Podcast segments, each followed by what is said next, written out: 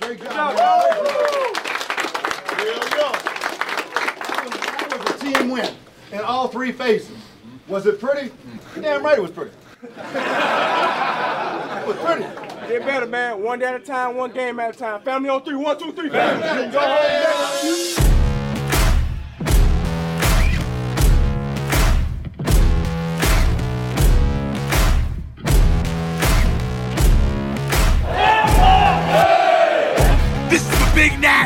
Yeah, Big Nasty Hall of Fame Tampa Bay Buccaneer fan, baby.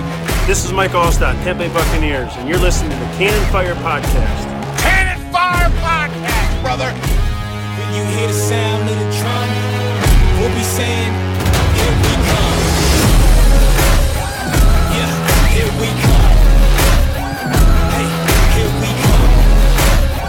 Uh, Check our house, man. We good. Kicking these boys.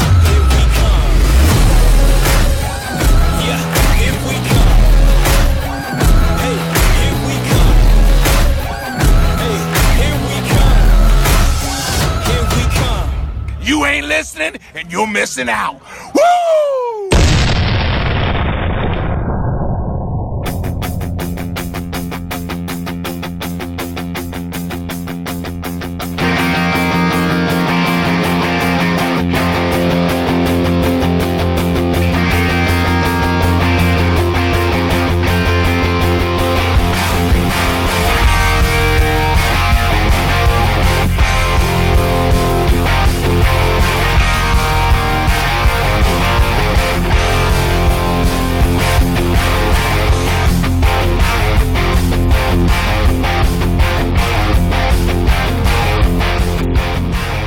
Welcome back, ladies and gentlemen, to a brand new edition of the Cannon of Fire Podcast.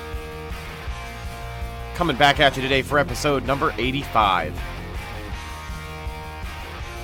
And today, we get to talk about a Buccaneers victory. Two weeks ago, we talked about it when they beat the Cardinals. Week after that, of course, we were disappointed when they lost to the Saints in embarrassing fashion. And now, they have totally gone out and redeemed themselves, maybe not for the season, but for the time being, with a convincing 35 to 22 victory over the Atlanta Falcons in the battle for last place. They won a crucial game on the road and kept themselves out of the cellar of the NFC South in impressive fashion. We're going to talk about all of that today here on the show. Welcome back. If you're new around here, I am your host, as always, Rhett Matthew. Joined alongside me, as always, my good buddy and co-host, Mr. Bucks Football, Evan Wanish. And Evan, how are you feeling today, man? Victory Monday, isn't it sweet? Uh, pretty good. How are you? I'm doing good. I'm doing good. Like I said, in a great mood. It's Victory Monday. Had a very, very busy weekend at work. So to top it all off with a Bucks win, and a Bucks win that looked like it did, just made it feel all the better. There is a lot of good to come from this game, and of course, we'll talk about all of it today. Well, the biggest thing to me was this game was never really like in doubt. Like towards the beginning, kinda. Yeah, after the two interceptions, after the first quarter, I was in a situation where, even though we were winning, I was like, I don't think we're gonna win this game. Mm-hmm. It, it just it it felt like that. But after the second quarter, things kind of started to get rolling. Uh, Vita Vea had his touchdown, which of course we'll talk about. After Vita Vea scored, that's when I was like, all right, we're gonna win. Well, that well, I I thought. Well, I mean, once like obviously like you could like think that in like thoughts, but in reality, looking at the game, the Bucks were down ten to seven at the end of the first quarter. Yeah. But once they got the lead back and got to thirteen to ten, after that, the Falcons just had nothing. Yeah. There was a lot of good things on display. And uh, like you said, towards a certain point, you kind of just knew that things were going to keep rolling. And uh, you'd fix those early on mistakes that we saw from Jameis Winston. And of course, we'll break those down here today on the show. Let's open it up with the stats recap. And the name I just mentioned, Jameis Winston, is the guy we're going to open things up with our quarterback. Jameis Winston, stats on the day 18 for 28, 313 yards, three touchdowns, and two interceptions. Um, definitely not a performance ideal wise you'd want on a Jameis, especially in the first quarter. Um, he kind of came out, had that first pass of the game intercepted. Uh, the corner kind of undercut the route, and I think at that point, everybody in the stadium knew that that pass was going to try and go to Mike Evans, right? I think I think it was just way too predictable. The defense knew it, the Atlanta fans knew it, everybody on each sideline knew it because of course Mike Evans needed 7 more yards coming into Sunday to break that record for 6 straight 1000-yard seasons joining Randy Moss as the only receiver in NFL history to do it. But I mean, it was a predictable interception. Everybody kind of saw it. And uh, tough to shake off, but the defense went out there, held him to 3 points, I believe, right? Uh, well, actually, the the Falcons ended up with the ball first. Yes. Um, and the Falcons pretty much drove down with ease to about their own 10 yard line or so. But once they got inside the red zone, they just weren't able to capitalize on it, and the Bucks ended up holding them to three.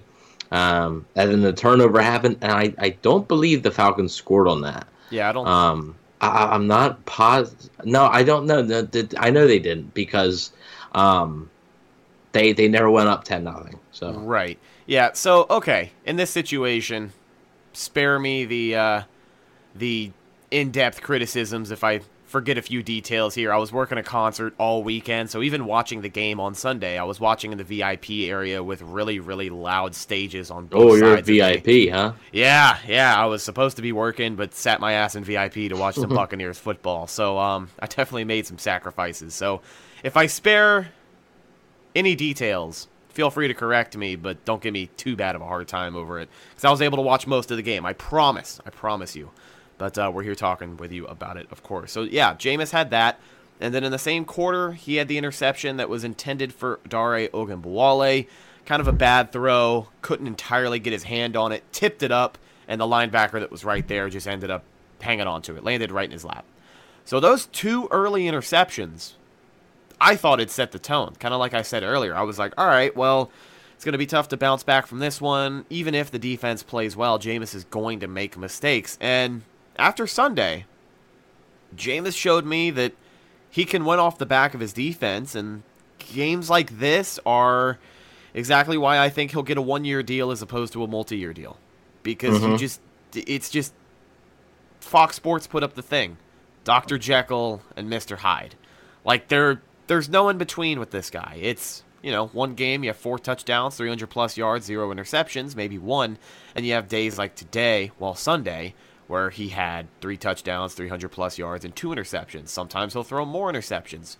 You know, it's just consistency is something that is not his best friend. And sure, maybe the Dare Ogunbowale interception wasn't 100% on him. It wasn't that great of a throw. Oh, it was. I mean, he threw a jump pass. Like Right. It, it I, was, I, don't- I'm not sure if, if did you see like the actual throw? Yes, yeah, he was kind Okay. of running to get away. The pocket had collapsed. He was running forward and just kind of jumped up and tossed it. But that all goes into decision making as well, because that was just bad decision making. I think on his mm-hmm. part, that ball shouldn't have been thrown at least to where it was. He should have just thrown it away. Yeah. Well, at this point, you say the word consistency. Um, I'm not sure if I'm going to be using that word with him that much more anymore. Just because I think people are finally starting to kind of realize now, like, I think more fans, not all fans, but more fans, especially this season, have come around to the idea that he's not um, Tom Brady or Aaron Rodgers. Right. He he is Brett Favre. Um, he's going to throw a ton of touchdowns, a ton of yards, but also he's going to throw a ton of interceptions. Yeah. Um, he threw two in this game. Probably should have thrown three or four um, because there was a few other balls that should have been picked. Big thing for me was the Falcons. Like I said, they drove down three nothing. Then after two plays, Winston throws a pick.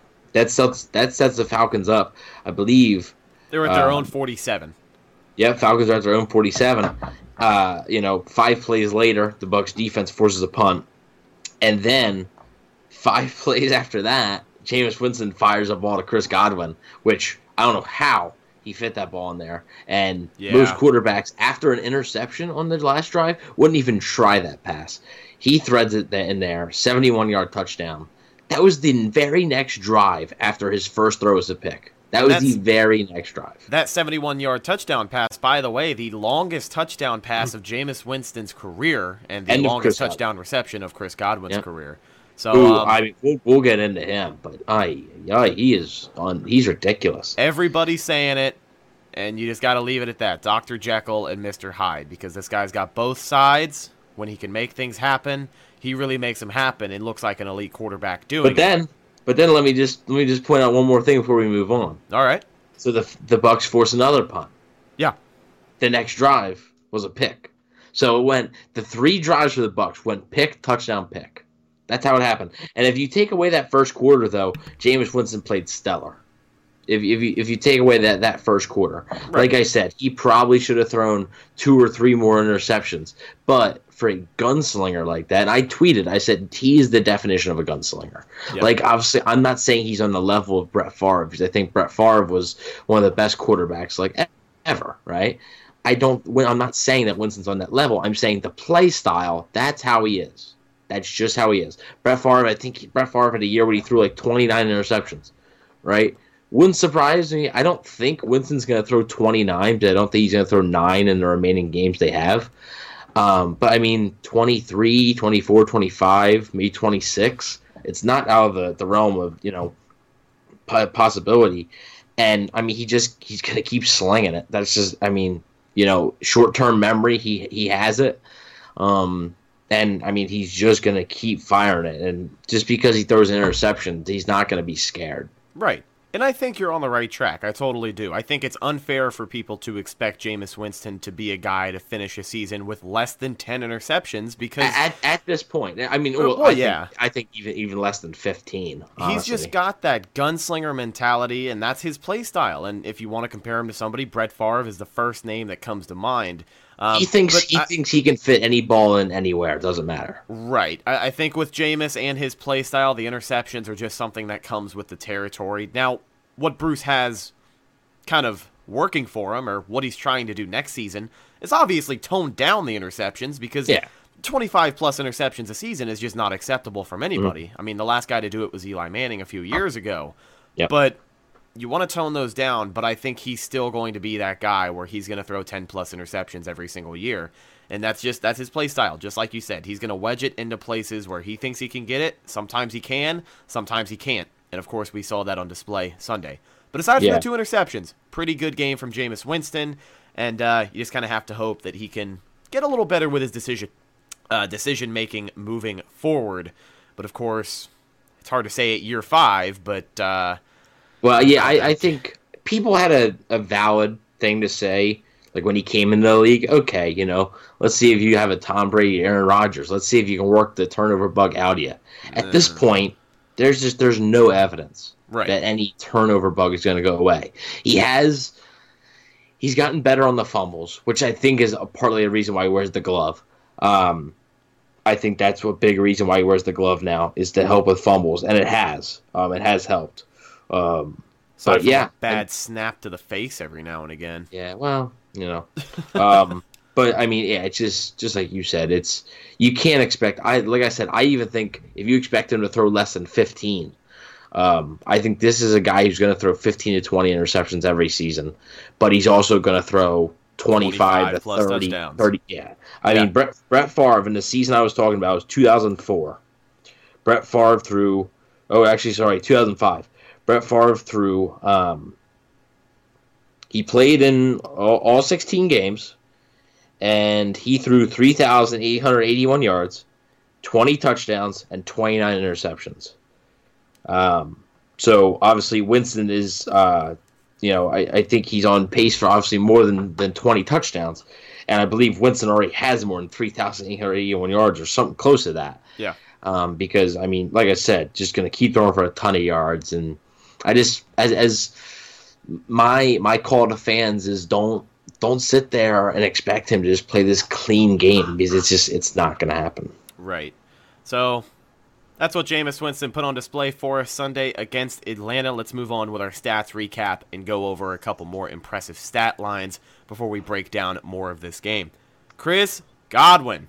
Oh my goodness. Seven receptions, 184 yards, and two touchdowns. Did you win your fantasy matchup this week? Uh, I think I did, and uh, I, I hope Godwin, you did. Yeah, because I have Chris Godwin, and Yeah. it was actually a little giveth and taketh because I also had Julio Jones, so they were my two receivers. So Julio Jones ended up with 11 points. Chris Godwin, guess how many he had? Just guess. Oh. God, 34. 37, pretty close.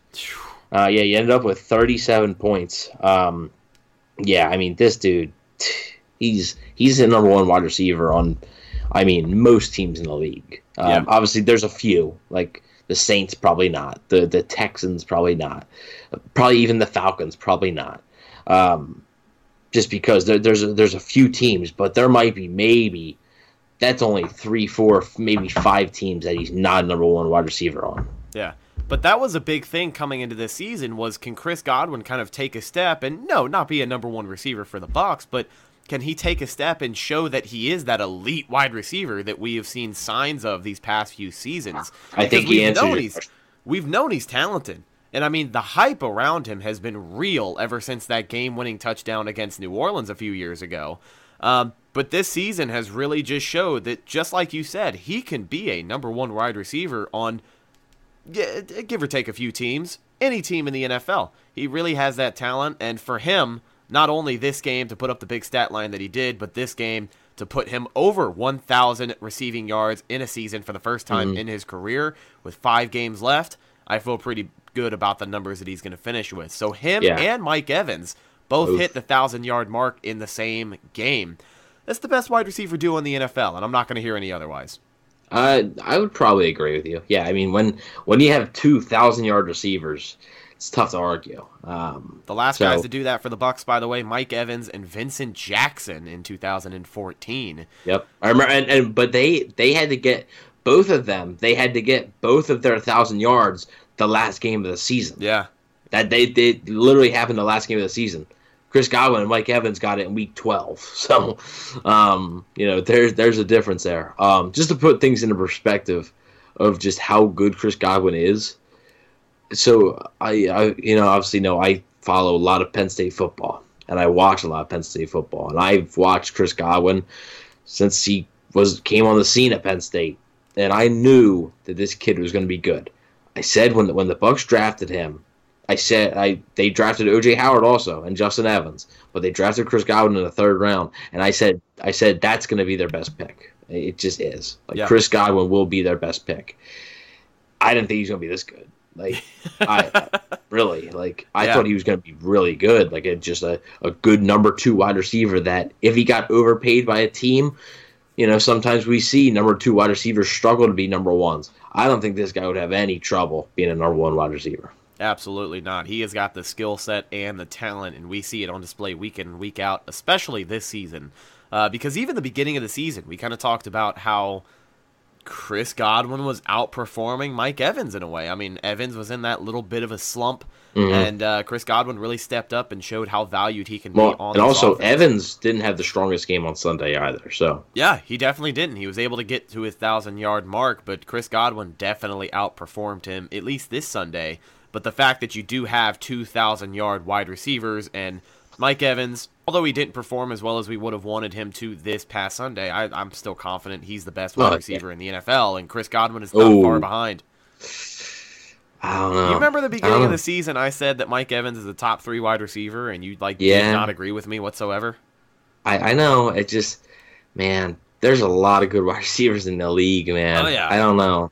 It, the don't wide know. receiver today is just such a different animal than anything we've ever seen before. Like it's so There's hard so to many compare. good ones. It's so hard to compare all the guys today to someone like Randy Moss. You know what I mean? Jerry Rice. It's just such a different game of football, and the way that these guys can adapt and play. You see so many different styles of receivers now. You know, it's hard to compare Mike Evans to a DeAndre Hopkins because they're just not the same type of receiver, Yeah. but they're productive nonetheless. And uh, I think Mike Evans still think he's top three, but in my book, he's number one. There's nobody better.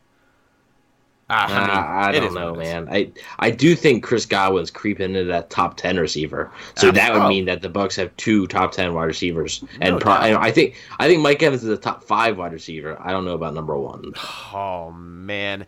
If you guys have an opinion on where Mike Evans and Chris Godwin stand in the NFL rank wise, leave your opinions in the comments down below if you're watching on YouTube. If not, send us a message, cannonfirepodcast at gmail.com, or you can check us out anywhere on social media. Send us a message there Facebook, Instagram, and Twitter at Cannon Fire Podcast. Shameless plug there. Yeah, why not? Why not? Let's move on and finish up our stats recap. Another big stat line for the day. The entire Buccaneers defense. Six sacks, one interception, two forced fumbles. One of them was a scoop and score by Ndamukong Suh. I mean, what else could you ask for? We said going into the game preview that this game is going to come down to which defense plays better, and uh, clearly it was the Bucks. And we saw what can happen when they play big boy football four quarters out of four quarters. It was a great day for them.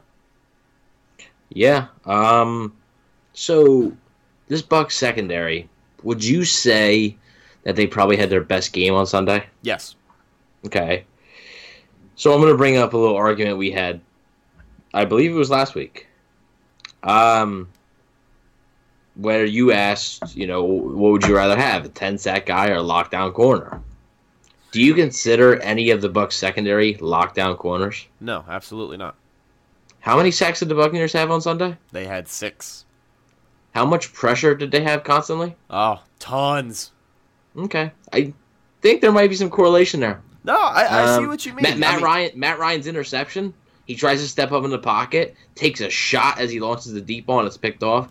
I mean, you know, the only complaint about the defense that you could have is that they had uh, what one interception, and they probably should have had four Right. because they must have maybe dropped three or four, two pick sixes You know with what? Carlton Davis and what and Lavonte David. And I want to see if there's like actually a stat line because it seems like that's the story of this defense's year is interceptions, pick sixes at that that have just been dropped or couldn't hang on to it.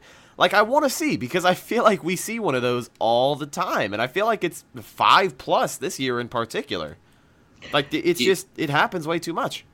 Now, let me get your opinion on something before Okay. we move on and start to get into a little bit more of just the overall game. Yes. Who who do you think was was the best player on the on the defensive side of the ball on Sunday? Um honestly, on the defensive side of the ball, I think Devin White had himself one hell of a day. Yeah, that's that's what I was saying. Um, okay, all right. Read Yeah, your mind. yeah. Devin White. Uh, I mean, when he shot through some of them them gaps for those blitzes, uh, that really that was that was impressive. Yeah. Um, he had a heck of a heck of a day.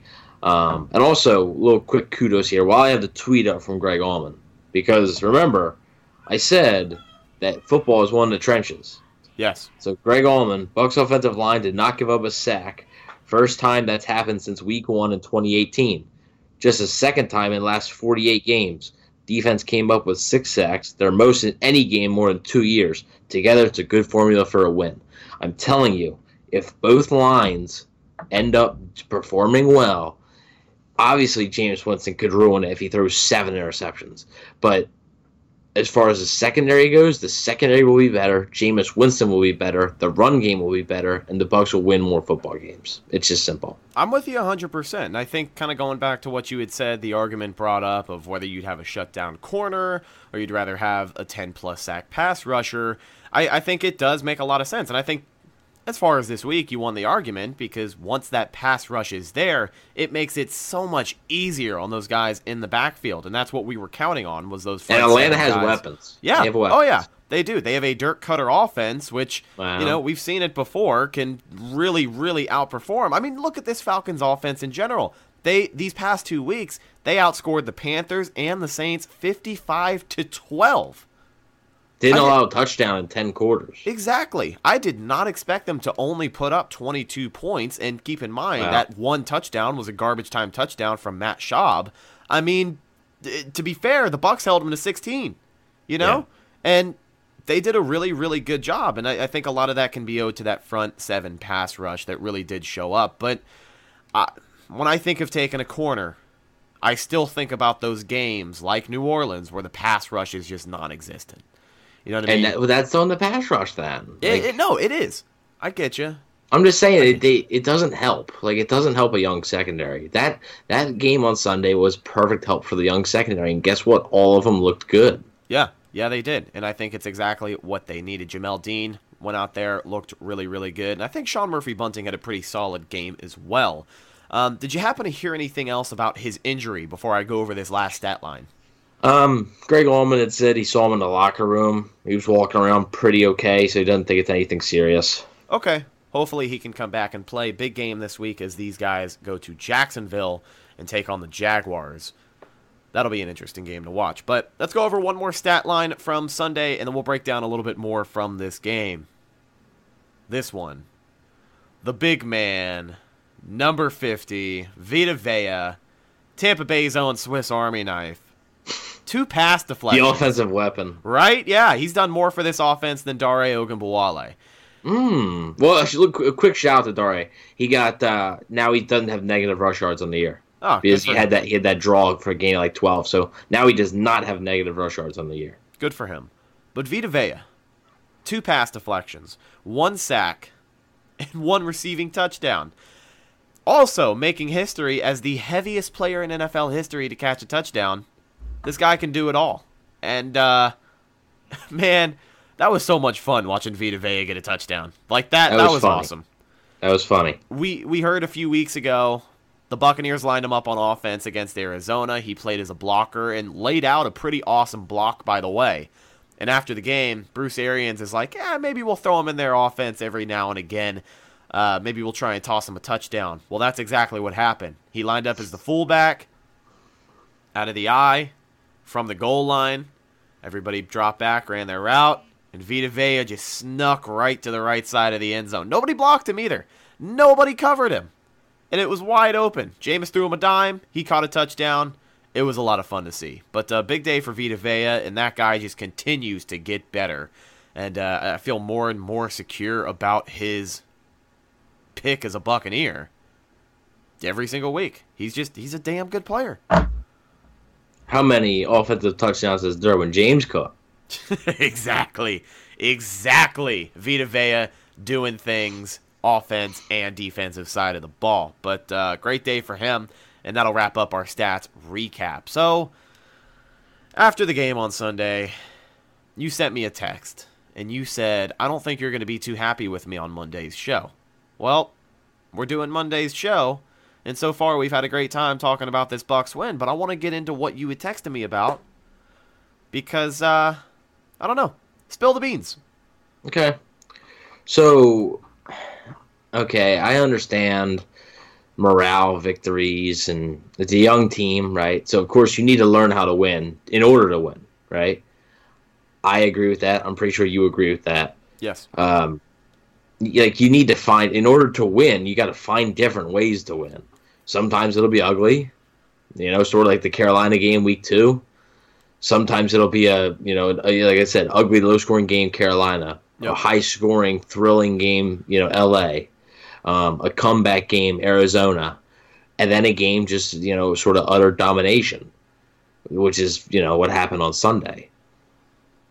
But how much does this win do for the team getting to three and seven from three and seven to four and seven? Because and I, I, it actually surprised me because I didn't think it was going to have this much of an impact. The Bucks just went from the seventh overall pick to the twelfth overall pick. That's a huge jump. Like and, and I and I personally some of the teams that are in front of the Bucks I think are like the Chargers are in front of the Bucks. I think the Chargers are gonna end up winning a few more games than the Bucks will. So like the Bucks will end up like I don't think they're gonna end up at twelve. Um, so I think the Bucks will be ahead of them. But I'm just saying, it's just small things like that. You know, It- you know we, we love Vita Vea and everything. If the Bucks don't win that last New Orleans game, which I'm I'm not really complaining about that. I'm just pointing it out. If they don't win that last New Orleans game, they end up with Quenton Nelson instead of Vita Vea. Quenton Nelson is pro- arguably one of the best guards of football. um, already, and it's just I, I don't know the the draft position thing really gets me because now you're you're talking instead of getting a guy like Andrew Thomas or Tristan Wirfs along the offensive line, now you're talking about maybe reaching for a guy like Jedrick Willis um, from Alabama, offensive tackle, Alex Leatherwood from uh, Alabama, another offensive tackle. Um, Derrick Brown, who I like a ton from uh, Auburn, a defensive lineman. I don't think he's going to be there. Um, so, like I said, I don't think they're going to stay at 12, so I'm not really going to harp on that too much. But my biggest thing, I don't want this win to go to too many people's heads and think, like, oh my God, like, everything's fixed. You know, this, this, this Falcons team was really good the past two weeks, right? They Yeah. beat the Saints in convincing fashion. They beat the Panthers in convincing fashion. And while the Buccaneers did play very good, let's not forget before that Saints and Falcons game, the Fal- uh, I mean Saints and Panthers game, Falcons were one and seven. They were a one and seven football team. They had one win, No, I, I don't- and I mean, I just don't know. Like this Atlanta team's not good. Like they're- they're not. Like the Bucks probably like right now the Bucks are probably the better football team. I'm not just saying that because they won. I I thought that going in. I was like the Bucks are better, but it's in Atlanta. The Bucks have always had trouble stopping Julio Jones. I just figured, you know, I I think Atlanta's going to take it. But I just don't want Bucks fans to sort of forget that. And I think I've been seeing it all over the place. Like a lot of people are like, "Oh yeah, here we go." Like this is gonna. I just think they're just really setting themselves up, man, because th- this team ain't going nine seven or eight and eight or even seven and nine. Like just like pump the brakes just a little bit. It's a nice you don't win. think this team? You don't think this team has a chance to finish seven and nine? I okay. So let's look at their schedule. They have the Jaguars next. Yep. Right. I think that's a possible win. I'm I'm I'm undecided on what it's going to be, but I think they could beat the Jaguars. Okay. So let's say I give them a win there. Okay. Let's say they're down at five versus the Colts. I don't think they're going to be able to beat the Colts. That's a loss. That's five and eight. Lions. Will they have Stafford back? Won't they? I probably not. So I'll give them a win. Fine, six. Texans. That I think that's a dangerous game.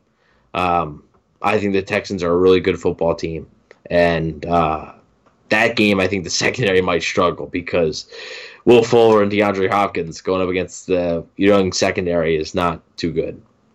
So let's say that's a loss, right? Would you agree with it so far?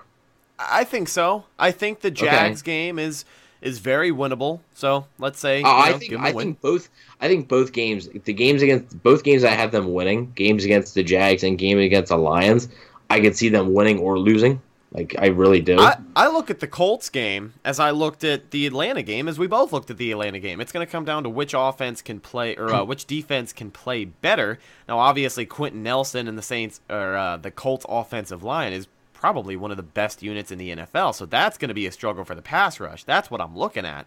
And Mm-hmm. of course, if the pass rush plays well, the secondary plays better, yada yada yada. But I still think that's a winnable game. I don't want to just chalk that up as an L right away. I think I'm not saying I'm not saying it's it's not a winnable game I'm just saying I don't think a win's likely like like you can't sit there and tell me a win's likely against that team the Colts I are a so. solid football team yeah. Would you say the the Bucks are a solid football team No. Okay. So then we go to the last game versus Atlanta, which I think that's another coin flip, but also it's tough to sweep your division opponents, right? I think we all know that. Obviously, the Saints did it to the Bucks this year, but like it, it's tough to, to sweep division opponents. Um, like I said, the Bucks have lost five straight to the Falcons, so it wasn't too tough for the Falcons. But um, in this case, you know, I'd probably give the Falcons Falcons a win. That's six and ten. But like I said, that Jaguars and Lions game I think could go either way.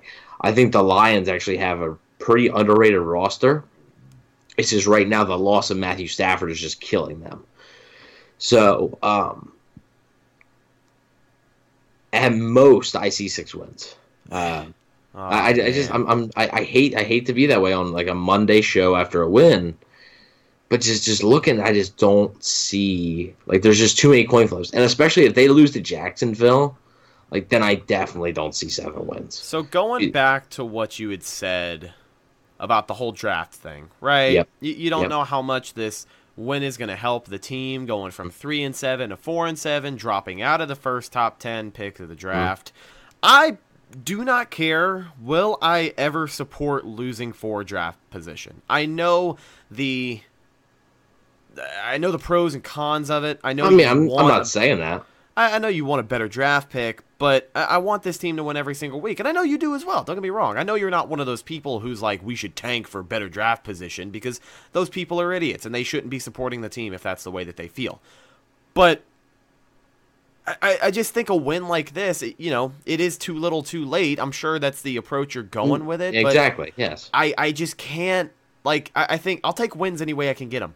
I think this team still has a solid chance at finishing seven and nine, eight and eight, because if they can just get the ball rolling, dude, I'd much rather see that than see them win one, lose one, win one. Lose I don't one, know, as, man. As always. Like, would you rather them be able to really get a, a difference maker? Like, I, I'm not saying I they can't I think you have a as good of a maker. chance as getting a difference maker between the tenth and the twentieth pick as you do in the top ten picks. I, I think you don't can get a difference that. maker anywhere in the first round. Obviously, I you have to pick the that. right guy. Yeah, it, well, we'll we'll see if they actually can. Um, but I mean, I don't know, man. Like, let's say let's say they run the table, go nine and seven, right? They don't. They're not gonna. They're not gonna make the playoffs at nine and seven, so they're out of that. Okay, so they don't make the playoffs, and now you're stuck with the 18th, 19th pick. Like this roster isn't where it needs to be right now. And I just don't know that to me there is a big difference between the 18th pick and the 8th pick. That there's a big difference. Um, the 8th pick can get you a guy like Tristan Wirfs, right tackle from Iowa. You can get you that guy. Right? That that guy can be your, your right tackle for 10 years. 18th pick, you're probably reaching for an offensive lineman.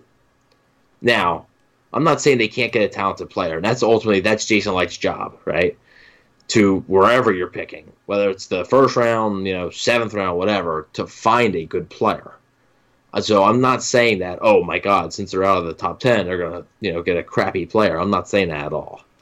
But what I'm saying is to me, if you're looking for an immediate difference maker and a guy with star potential, your best bet is a top 10 pick. And I just don't know what a win in late November against a lowly Falcons team really does for this team.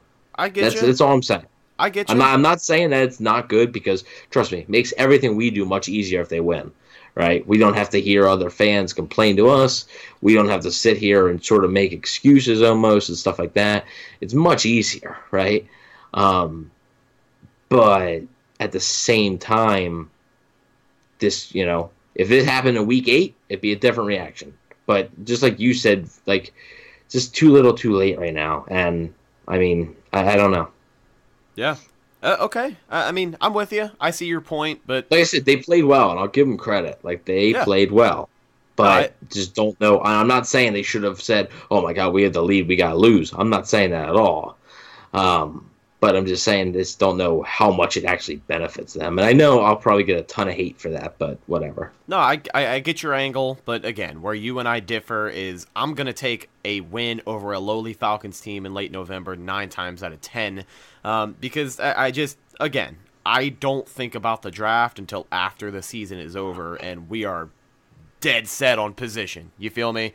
Like I just don't Mhm. I don't worry Yeah. about going up or down. I worry about week by week, game by game. But again, that's where we Well, like I said- you bring up a solid point. Don't get me wrong. I'm not dismissing you or dis not disagreeing with you, but um you, you know what I mean.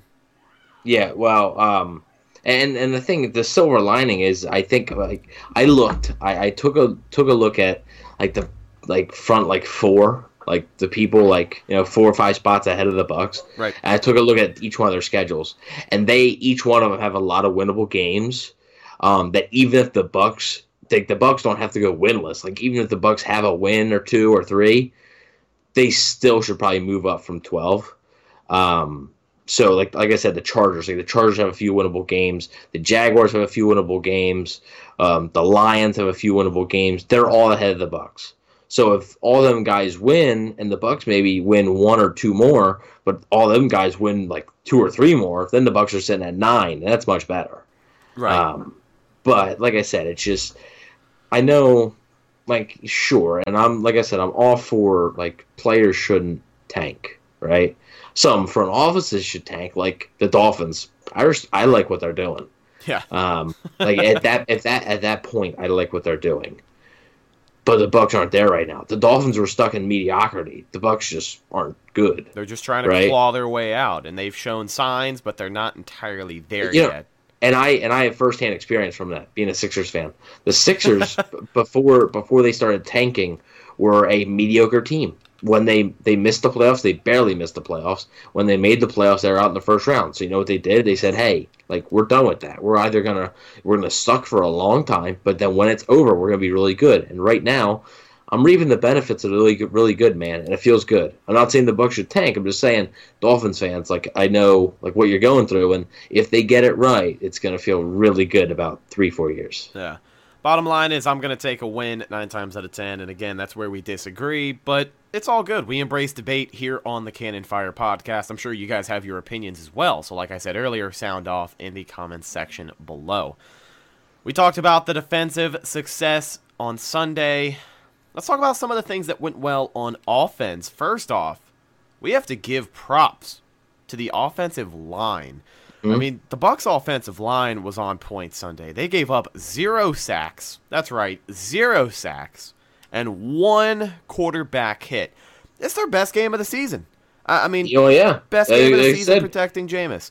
First time they didn't allow sacks since last year, Yeah. one. So Aside from the two interceptions, of course, we see exactly what Jameis can do with an O line that blocks and a defense that's playing well. But yeah, a great day for that offensive line. They did a really, really good job. And I think, you know, kind of looking at the run game and the way that they set up the run blocks, it was pretty good as well. I think both running backs got a decent amount of production out of them. Of course, I'd like to see Ronald Jones get some more carries than Peyton Barber, but we'll talk about that in a minute.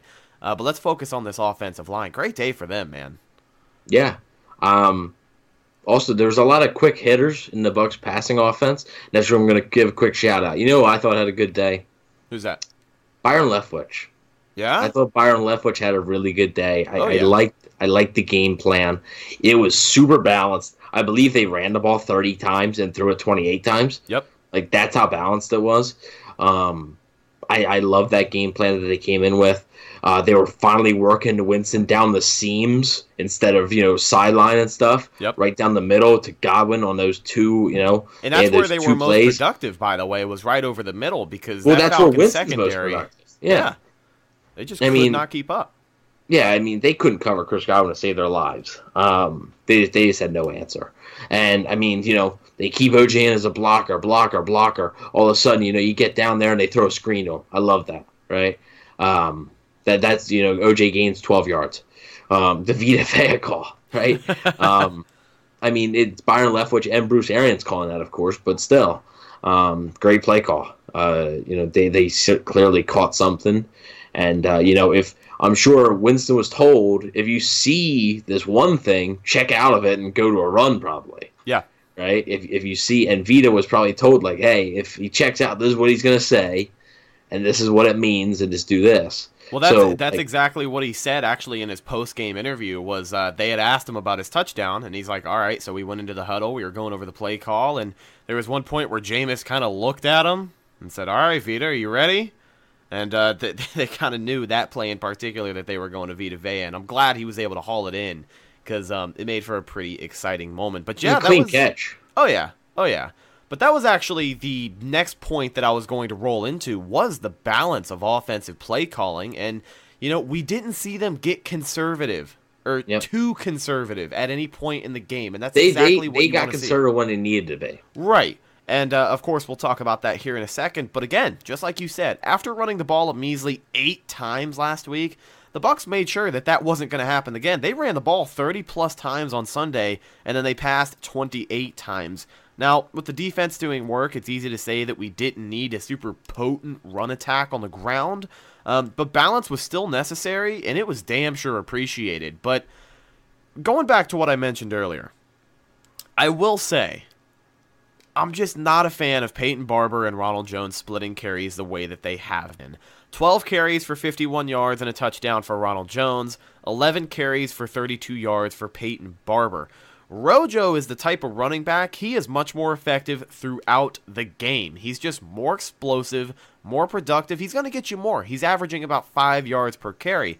Peyton Barber shines in the last 10 minutes of the game when you need to chew clock and win the game. And we saw him used in that fashion on Sunday, but we also saw him get some handoffs that I just didn't like. I, I just, I don't like seeing them split carries throughout the game. It- you give Rojo 20 carries a game, especially on Sunday. He finished for what, 12 carries for 51 yards? Give him 20 Yep. carries. I guarantee you one of those is going to break, and he's going to finish with over 100 yards on the ground. Peyton Well, he Barber- should have broke one. yeah, Peyton Barber can come in at the end and clean it up because that's what he's good at. I don't hate Peyton Barber as a running back. I hate the way that he's used and the way that sometimes it'll come in and it'll throw off the offensive mojo. But other than that, the balanced play calling on offense was greatly appreciated. And just like you said, great day for Byron Leftwich. Yeah. Well, Arians said in his press conference today, and he said like speaking of like breaking one, and I actually thought it too, and I wish that I could find the clip, um, but I, I can't right now. Arian, because I know exactly what he's talking about, because I was thinking the same exact thing. This is a quote from from Pewter Report's Twitter account. Arians said feels Ronald Jones is close to popping a long run. Oh, yeah. Thinks he may have gone 97 yards on a play that was blown dead due to a false start. I know exactly where that was. Um, Oh yeah, they the, the And- offensive line opened the lane perfectly. I know exactly he- which one he- you're talking about. the defender went down and Jones sidestepped him, and I saw Yep. There was two linebackers that came down too far, and if Jones would have been able to hit a burst of speed, I didn't know of 97 yards because obviously I can't see all the way down the field. But I thought it was going to be a 15, 20 yard run, and I saw it. I was like, oh man, I was like, he, I was like, that was close. Yeah. I was like, if that doesn't jump offside, that's a big play. Um, but also, yeah, he's kind of gotten screwed um, because you know the Ram the Rams game, he had two long runs called back. Yep. Uh, this game, you know, false start, which obviously we don't know if it actually would have been a 97 yard touchdown, but um, you know, he's just every long run it seems he has like something else happens. I'm surprised on the one long one he had, like the 30 yarder or something. Um, I forget what drive. I think that was on the um, It was a I think it was on the drive- touchdown drive, right? yeah, I think that was on yeah that was on the one where he scored. I think. Yeah. Um, let me see. Uh, see if I can find it here. Um, mm, guess not. Uh, yeah, I can't find it. Whatever. Uh, yeah, but it was a, it was a long, it was a pretty long touchdown uh, drive there, and it was capped off because he broke a play and just really had a nice run. Yeah. And speaking of nice runs, Jameis Winston had a 25 yard run where he he, and Oh, he also dude. he did he did a great job of choosing when to run, but he had a 25 yard run, and he like Dude, he was he shaking got by the one defender, and then he like sidestepped the other one. It was really nice. Like I keep every now and then, like I keep thinking, like, hey, he's gonna go for a touchdown one of these times. He, I mean, that guy needs to because yeah, running isn't his uh, isn't his facet. But dude, when he runs, like he can get away from people, and he I, I think he's got more runs for like twenty plus yards this season than Ronald Jones or Peyton Barber. Yeah, well, yeah, it was not sure. Let me check the stats really fast because even though the Bucks ran the ball quite effectively and it was pretty good, um, I just want to check something because I don't want to be wrong, so I want to make sure. Um, nope. Okay, so yeah, Peyton Barber, eleven attempts, thirty-two yards. Ronald Jones, twelve attempts, fifty-one yards. I originally thought that um, Jameis Winston was the leading rusher again, but he Oh, had yeah. eight eight rushes for 38 yards. So, Still a good day. I, I mean, oh yeah, I mean that that's what I think he's most effective then too, because that's when you know he's in he's feeling it. He's in a rhythm. He starts moving his feet, start making people miss, and that's just another asset to his game that people still really don't account for. I, I know he's not Lamar Jackson, so you're not going to game plan for that really. But if you give him space, he can run and he has decent speed. Oh yeah, and, and his his skill is just like you said. He's got decent speed. Again, he's not Lamar Jackson, but dude, he can just get away from people. I mean, we've seen it for years. He's the most sacked quarterback in the NFL right now. I'm pretty sure even after getting sacked zero times this Sunday, he's still the most I sacked think he's quarterback. fourth. I think he's fourth now. Oh, thank God. I But think. either way, he's so good at just getting away from people. He has such good awareness of who's coming from where, what time they're going to get there, and how he can just simply get away from that. And we see it on display, especially when he takes off and runs, because that one run that you talked about, dude, it was beautiful. He looked like a freaking Madden character out there. It was incredible. But uh, but yeah, solid day for Jameis running the ball, and uh, hopefully Ronald Jones can get some more carries moving forward. You never really know, but I think he's going to break one before He's going to. the end of the season. I, I think he'll have one, and uh, he'll be the first thing they talk about on Good Morning Football one of these days. Now, we've talked about all the good things about this game. Let's talk about one of the bad things of this game, and it's something that we haven't had any complaints about for mm-hmm. quite some time. But it was Matt Gay. There was one piece of the Bucks team that did not look like its normal self, and that was kicker Matt Gay. Up until Sunday, Matt was having the best season of any Bucks kicker in quite some time. Uh, but in Atlanta, he just seemed to struggle, and it was kind of weird. Uh, two missed PATs and a blocked field goal, if I remember correctly. It was it was a blocked it was a blocked PAT actually. Okay, all right, blocked PAT, but it was just a day that he's going to want to forget. Like, it, it was not a good day for him. And now the narrative going forward is how can he bounce back? Because the last time he had a day that he wanted to forget, he bounced back and had Big an time. awesome stretch. So I'm Yep. confident that he can, you know, build that confidence up once again, but not a good day for him in Atlanta. No, it, what was weird was that the two ones that he actually missed, they were in like the same spot.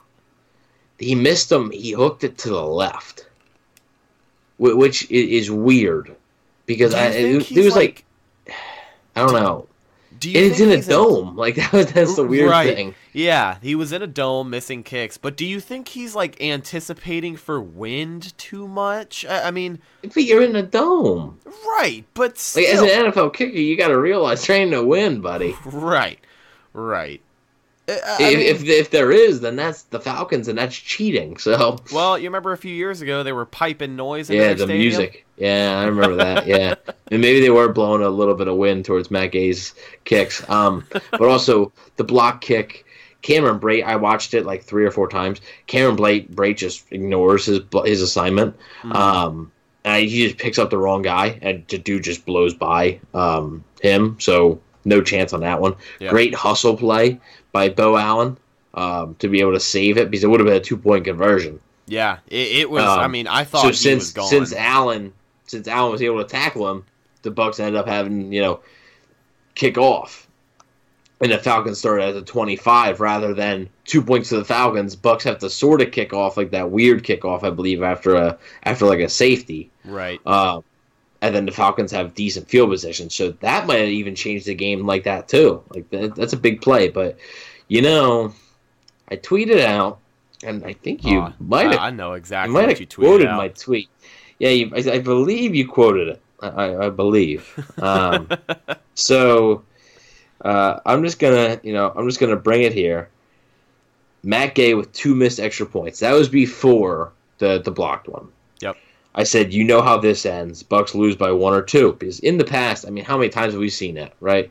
How many times have we seen a kicker just missing kicks, and it ends up coming? These all NFL games, most games are going to be closing down to the wire. Oh yeah, for for a long time. I know games last season there were three, four, maybe even five games where the common narrative was the kicker leaving points on the board. Look at the Atlanta game last year with the crazy last minute play.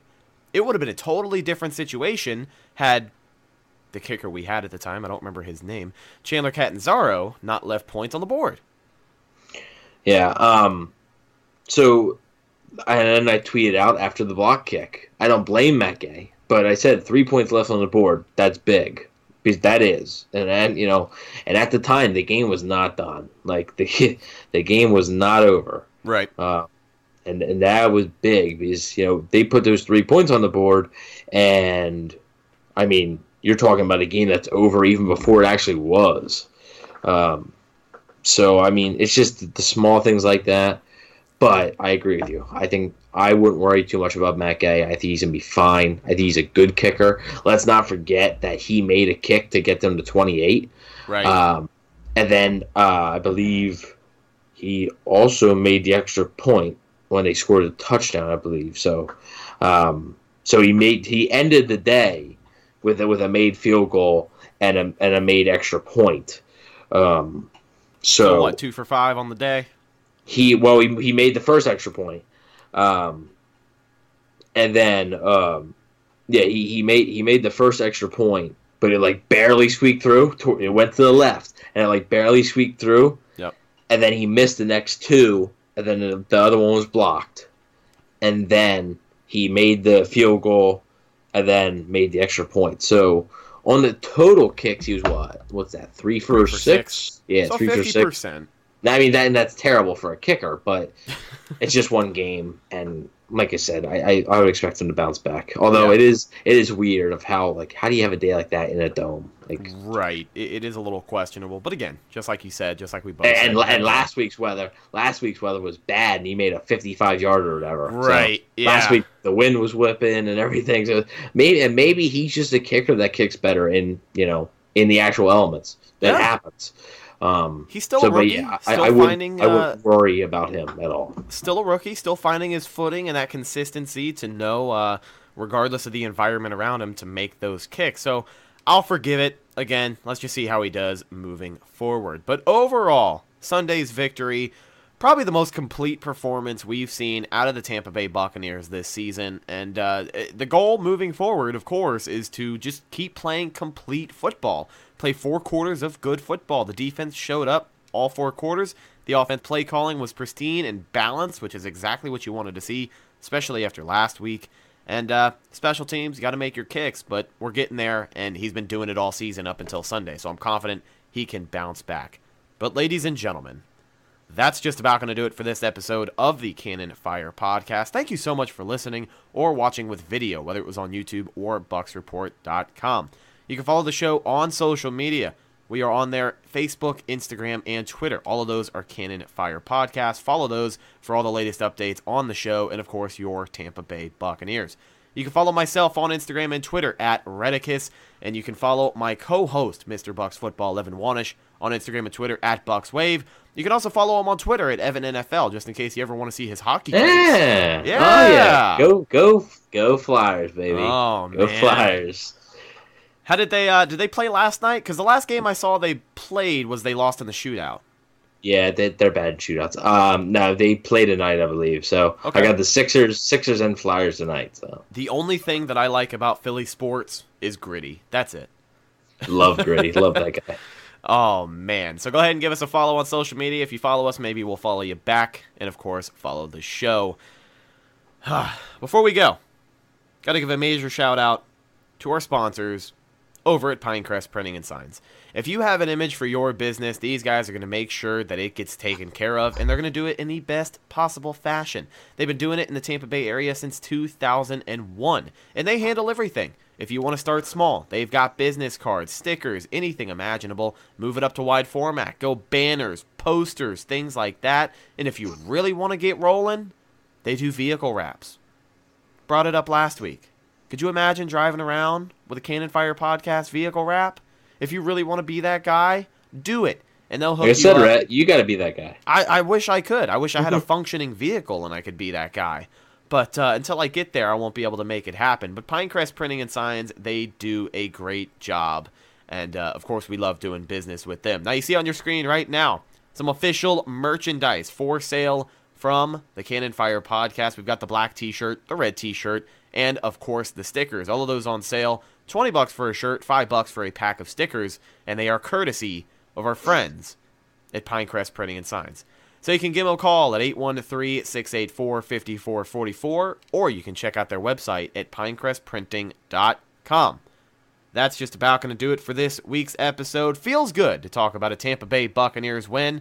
And of course, we will talk to you guys on Thursday as we preview the game against the Jacksonville Jaguars. I am Rhett Matthews signing off for Evan Wanish, and we'll catch you guys next time. As always, go Bucks. Thank you for listening to Bleav. You can show support to your host by subscribing to the show and giving us a five star rating on your preferred platform. Check us out at Bleav.com and search for B L E A V on YouTube.